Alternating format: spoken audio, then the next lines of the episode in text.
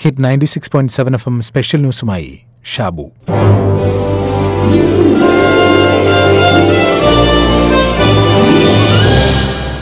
വർഷങ്ങളായി തളർവാദം പിടിച്ച് കിടന്ന കിടപ്പിൽ തന്നെ കഴിയേണ്ടി വന്ന ഒരാളിന്റെ കഥ കേട്ടിട്ടുണ്ട്. ഒരു രാത്രി അയാളുടെ വീടിന് തീപിടിച്ചു എല്ലാവരും പേടിച്ച് നിലവിളിച്ച് പുറത്തേക്കോടി തളർവാദമാണെന്ന കാര്യം പോലും മറന്ന് ആ രോഗിയും എഴുന്നേറ്റോടി വീടിന് പുറത്തെത്തിയപ്പോൾ എല്ലാവരും അമ്പരെന്ന് അയാളോട് ചോദിച്ചു അത്രേ നിങ്ങൾക്ക് തളർവാദമല്ലായിരുന്നോ? പിന്നെ എങ്ങനെ എഴുന്നേറ്റോടാനായി തക്ഷണം അയാൾ വീണ്ടും താഴെ വീണു. കഥ അസ്വാഭാവികമാണ് എന്ന് തോന്നാമെങ്കിലും മനസ്സിന്റെ അസാധാരണ ശേഷി തിരിച്ചറിഞ്ഞാൽ അതൊരു പ്രശ്നമാവില്ല. ചിലപ്പോൾ അത് സ്വയം തിരിച്ചറിയാനാകും. മറ്റു ചിലപ്പോൾ ആരുടെയെങ്കിലും പ്രചോദനമായിരിക്കും ഫലമുണ്ടാക്കുക. സ്വയം വിശ്വസിക്കുന്നവന് തിരുത്തിക്കുറിക്കാനാകാത്ത ഒരു വിധി വൈപര്യത്വവും ഉണ്ടാവില്ല. ആ വിശ്വാസം ഉണ്ടാക്കിയെടുക്കലാണ് പ്രധാനം. അതിനാദ്യം ഒപ്പമുള്ളവരുടെ പിന്തുണ വേണം.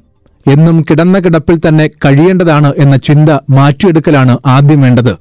തളർന്നു പോയിട്ടും തളർച്ച മാറില്ലെന്ന മെഡിക്കൽ സയൻസ് വിധിയെഴുതിയിട്ടും തകരാതിരുന്ന അനേകം പേരുണ്ട്. അവർ തങ്ങൾക്ക് നേരിട്ട വിധി വിധിവൈപരീത്യത്തെ സ്വന്തം ഇച്ഛാശക്തി കൊണ്ട് മറികടന്നവരാണ്. അവരാണ് തഴച്ചു വളരുന്നത്. ഇന്നത്തെ മാതൃഭൂമി ദിനപത്രം തൃശൂരിൽ നിന്നൊരു വേറിട്ട വാർത്ത എഴുതിയിട്ടുണ്ട്. താരേ സമീൻ പർ ഇവിടെ ഇതാ തൃശൂരിലും എന്ന തലക്കെട്ടോടെ. ആ വാർത്ത ഇങ്ങനെയാണ്. താരേ സമീൻ പർ എന്ന ഹിന്ദി സിനിമയിലെ ഇഷാൻ അവസ്ഥയെയും അവന്റെ അധ്യാപകൻ രാംശങ്കർ നികുംഭിനെയും ആരും മറക്കാനിടയില്ല. പഠന വൈകല്യമുള്ള ഇഷാനെ സ്കൂളിൽ എല്ലാവരും ഒറ്റപ്പെടുത്തിയപ്പോൾ ആമിർ ഖാൻ അവതരിപ്പിച്ച അധ്യാപക കഥാപാത്രം രാംകുമാർ അവനിലെ വേറിട്ട കഴിവുകൾ കണ്ടെത്തി.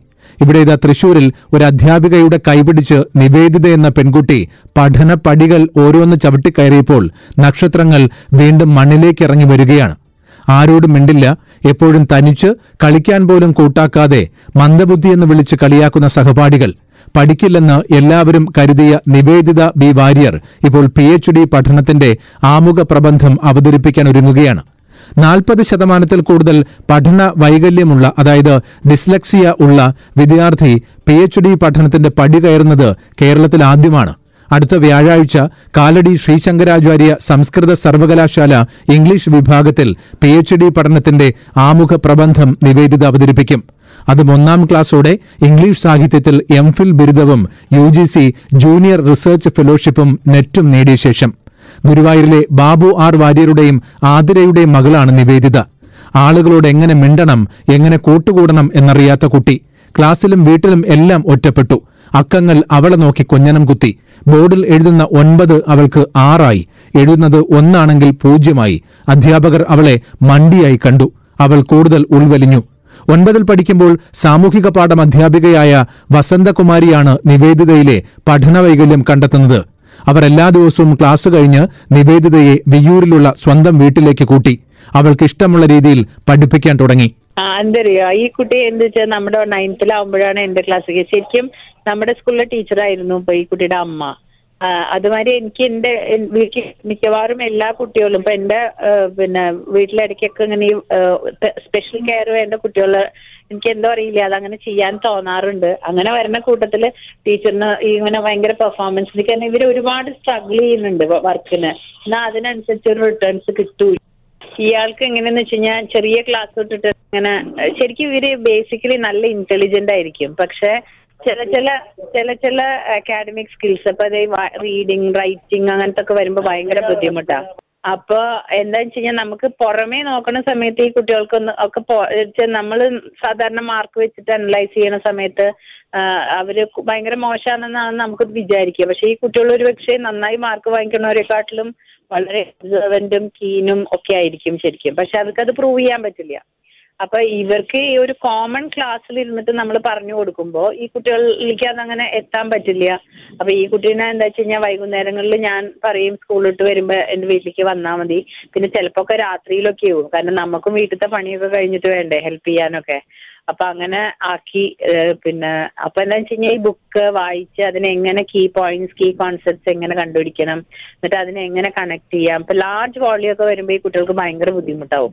അപ്പൊ അതിനൊരു മൈൻഡ് മാപ്പിംഗ് സിസ്റ്റം വെക്കുക അങ്ങനെയൊക്കെ കണക്ട് ചെയ്ത് കണക്ട് ചെയ്തിട്ട് ഒപ്പം തന്നെ എക്സാമിനെ ഇവർ പ്രിപ്പയർ ചെയ്യിക്കുക പറയുമ്പോൾ നമ്മൾ ഇടയ്ക്കിടയ്ക്ക് ടെസ്റ്റുകൾ ഇട്ട് അതിനെ അവരെ കൊണ്ട് തന്നെ അസസ് ചെയ്യിപ്പിച്ച് എവിടെയാണ് പാളിപ്പോയെന്നുള്ളതൊക്കെ നോക്കി നോക്കിയിട്ട് കുഞ്ഞു കുഞ്ഞു ടെസ്റ്റുകളൊക്കെ ഇട്ടിട്ട് അങ്ങനെ ചെയ്ത് ചെയ്ത് കഴിയുമ്പോൾ അവർക്ക് അവരുടെ കോൺഫിഡൻസ് ലെവൽ കൂടുന്നുള്ളതാണ് കേട്ടോ ഏറ്റവും പ്രധാനം. ആ കോൺഫിഡൻസ് ലെവൽ കൂടി കഴിയുമ്പോൾ തന്നെ അവരുടെ ആ ഒരു എനർജി വീണ്ടും വർക്ക് ചെയ്യാൻ എനർജി കൂടുക എന്നുള്ളതാണ്. മോട്ടിവേഷൻ കൊടുത്ത് ഇതായി വരുന്ന സമയത്ത് പിന്നെ ഓരോ കുട്ടികൾക്കും ഓരോ രീതിയിലായിരിക്കണം നമ്മൾ കൊടുക്കേണ്ടി വരിക ശരിക്കും. ഈ വാർത്തയിൽ നിന്ന് രണ്ട് കാര്യങ്ങൾ പ്രത്യേകം ശ്രദ്ധിക്കണമെന്ന് അപേക്ഷിക്കുന്നു. അതിനു മുമ്പ് നിവേദിതയ്ക്ക് അഭിനന്ദനങ്ങൾ അർപ്പിക്കാം. അവളെ മിടുക്കിയാവാൻ സഹായിച്ച വസന്തകുമാരി ടീച്ചർക്കും മറ്റ് അധ്യാപകർക്കും അവളുടെ രക്ഷിതാക്കൾക്കും സ്നേഹാഭിവാദ്യങ്ങൾ. അതോടൊപ്പം രണ്ടു കാര്യങ്ങൾ പ്രത്യേകം ശ്രദ്ധിക്കേണ്ടതുണ്ട് എന്ന് പറഞ്ഞല്ലോ. ഒന്ന് ആരോടും മിണ്ടാതെ എപ്പോഴും തനിച്ച് കളിക്കാൻ പോലും കൂട്ടാക്കാതെ നടന്ന നിവേദിതയെ കൂട്ടുകാർ പരിഹസിച്ചു വിളിച്ചിരുന്നത് മന്ദബുദ്ധി എന്നാണ്. ഈ മനോഭാവത്തിന് ഇന്നും ഒരു മാറ്റമില്ല. കുട്ടികളിലെ ബുദ്ധിവികാസവുമായി ബന്ധപ്പെട്ട് കാണുന്ന ഓട്ടിസം പോലും നമുക്ക് മന്ദബുദ്ധി തരമാണ്. സവിശേഷമായ പ്രത്യേക കഴിവുകൾ ഇത്തരം കുട്ടികൾ പ്രകടിപ്പിക്കാറുണ്ട്. എന്നാൽ അത് തിരിച്ചറിയാതെ മന്ദബുദ്ധി എന്ന് പരിഹസിച്ച് അവഗണിക്കുകയാണ് ബഹുഭൂരിപക്ഷം ആളുകളും ഇപ്പോഴും ചെയ്യുന്നത്. അതാണ് രണ്ടാമത്തെ പ്രധാന കാര്യം. നിവേദിതയെ തിരിച്ചറിയാൻ അവളെ പഠിപ്പിച്ച വസന്തകുമാരി എന്ന ടീച്ചർക്കായി. അത് അവളുടെ ജീവിത വിജയത്തിലേക്ക് നയിച്ചു. അങ്ങനെ തിരിച്ചറിയാൻ സാധിക്കുന്ന വസന്തകുമാരിമാർ ഇല്ല എന്നതാണ് ഇത്തരത്തിലുള്ള ഒട്ടുമിക്ക കുട്ടികളും നേരിടുന്ന വലിയ പ്രശ്നം. ഒരു പാരന്റിന് ഫുൾ ടൈം ടീച്ചേഴ്സിന്റെ സപ്പോർട്ട് ഇല്ലാണ്ട് തന്നെയൊന്നും പൊക്കിക്കൊണ്ടുവരാൻ പറ്റില്ല എന്നുള്ളതാണ് ശരിക്കും. ഇപ്പൊ ഈവൻ സ്റ്റേറ്റിന്റെ സ്കൂളുകളിൽ വരെ റെമഡിയൽ സെന്റേഴ്സ് ഇപ്പൊ ഗവൺമെന്റിന്റെ ലെവലിൽ അവർ കൊടുക്കുന്നുണ്ട് കേട്ടോ. ഇപ്പൊ ലേണിംഗ് പ്രോബ്ലം ഉള്ള കുട്ടികൾക്ക്. പിന്നെ പലപ്പോഴും എന്താന്ന് വെച്ച് കഴിഞ്ഞാൽ എഡ്യൂക്കേറ്റഡ് അല്ലാത്ത പാരന്റ്സിനെ ഇത് പറഞ്ഞ് മനസ്സിലാക്കുക. നമ്മളിപ്പോ ഈവൻ പറഞ്ഞ് മനസ്സിലാക്കി കഴിഞ്ഞാലും ഇത് ആക്സെപ്റ്റ് ചെയ്യാൻ പാരന്റ്സ് തയ്യാറാവാത്ത ഒരു അവസ്ഥ വരും. എന്റെ കുട്ടിക്ക് അങ്ങനത്തെ പ്രശ്നമൊന്നുമില്ല. ടീച്ചർ അങ്ങനെ പറഞ്ഞു എന്നുള്ള രീതിയിൽ പ്രതികരിക്കുന്ന കേസുകളും നമുക്ക് ഉണ്ടായിട്ടുണ്ട് കേട്ടോ. ആ അത് മോശമാണെന്ന് പറഞ്ഞു. നമുക്കിപ്പോ പറയാനെന്ന് വെച്ച് കഴിഞ്ഞാൽ ഈ കുട്ടിക്ക് സപ്പോർട്ട് വേണം പറഞ്ഞു കഴിഞ്ഞാൽ എല്ലാവരും അത് ആദ്യം ആലോചിക്കുക എന്താണ് കുട്ടിക്ക് ബുദ്ധിയില്ല എന്ന് പറയണു എന്നുള്ള രീതിയിലാണ് എല്ലാം കാണുക. പക്ഷെ അങ്ങനെയല്ല. ആ ഒരു ചെറിയ ഏരിയയിൽ മാത്രമേ കുട്ടിക്ക് ബുദ്ധിമുട്ട് ഉള്ളൂ. പിന്നെ എപ്പോഴും പാരന്റും ടീച്ചറുമായിട്ടുള്ള റാപ്പോ ഏറ്റവും നന്നാക്കി നിർത്താനാണ് നമ്മൾ എപ്പോഴും ശ്രദ്ധിക്കേണ്ടത്. ലോകത്തിൽ അനുദിനം വർദ്ധിച്ചുകൊണ്ടിരിക്കുന്ന രോഗങ്ങളിൽ ഒന്നായി ഓട്ടിസം പോലുള്ള അവസ്ഥകൾ മാറിയിരിക്കുന്നു. ശരാശരി കണക്കിൽ ഒട്ടും പിന്നിലല്ലാതെ കേരളത്തിലും ഇത് വർദ്ധിക്കുകയാണ്. സർക്കാർ പുറത്തുവിട്ട കണക്കുകൾ കേരളത്തെ സംബന്ധിച്ച് ആശങ്കാജനകം. കഴിഞ്ഞ അഞ്ചു വർഷത്തിനിടയിൽ ഓട്ടിസം ബാധിക്കുന്ന കുട്ടികളുടെ എണ്ണത്തിൽ പത്ത് ശതമാനം വർധനവാണ് കേരളത്തിൽ രേഖപ്പെടുത്തിയിരിക്കുന്നത്. അതുകൊണ്ട് ഇത്തരം വാർത്തകൾക്ക് വലിയ പ്രചാരം ലഭിക്കണം. കഴിഞ്ഞ ദിവസം ലോകത്തിലെ ഏറ്റവും ഉയരം കൂടിയ കെട്ടിടമായ ബുർജ് ഖലീഫ നീല നിറമണിഞ്ഞു. ഏഞ്ചൽ സിൻഡ്രോം എന്ന രോഗം ബാധിച്ച സാംറയ്ക്കും അമ്മ എമിലിക്കും അനുഭാവം പ്രകടിപ്പിച്ചായിരുന്നു അത്. ഫെബ്രുവരി പതിനഞ്ച് ലോക ഏഞ്ചൽ സിൻഡ്രോം ദിവസമായിരുന്നു. അതോടെ കൂടുതൽ പേർ ഏഞ്ചൽ സിൻഡ്രോം അവസ്ഥ എന്താണ് എന്ന് മനസ്സിലാക്കാൻ ശ്രമിച്ചു എന്നതാണ് വാസ്തവം.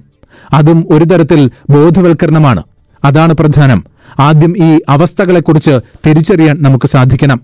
പല കാരണങ്ങളാൽ വീണു പോവുക സ്വാഭാവികമാണ്. ഏതവസ്ഥയിലും വീണിടത്ത് തന്നെ കിടക്കുകയല്ല വേണ്ടത്. അത് കുറ്റകരമാണ്. വീണുപോയവരിൽ പലരും എഴുന്നേൽക്കാത്തത് വീഴ്ചയുടെ ആഘാതം കൊണ്ട് മാത്രമല്ല വീഴ്ചയോടുള്ള സമീപനം കൊണ്ടുകൂടിയാണ്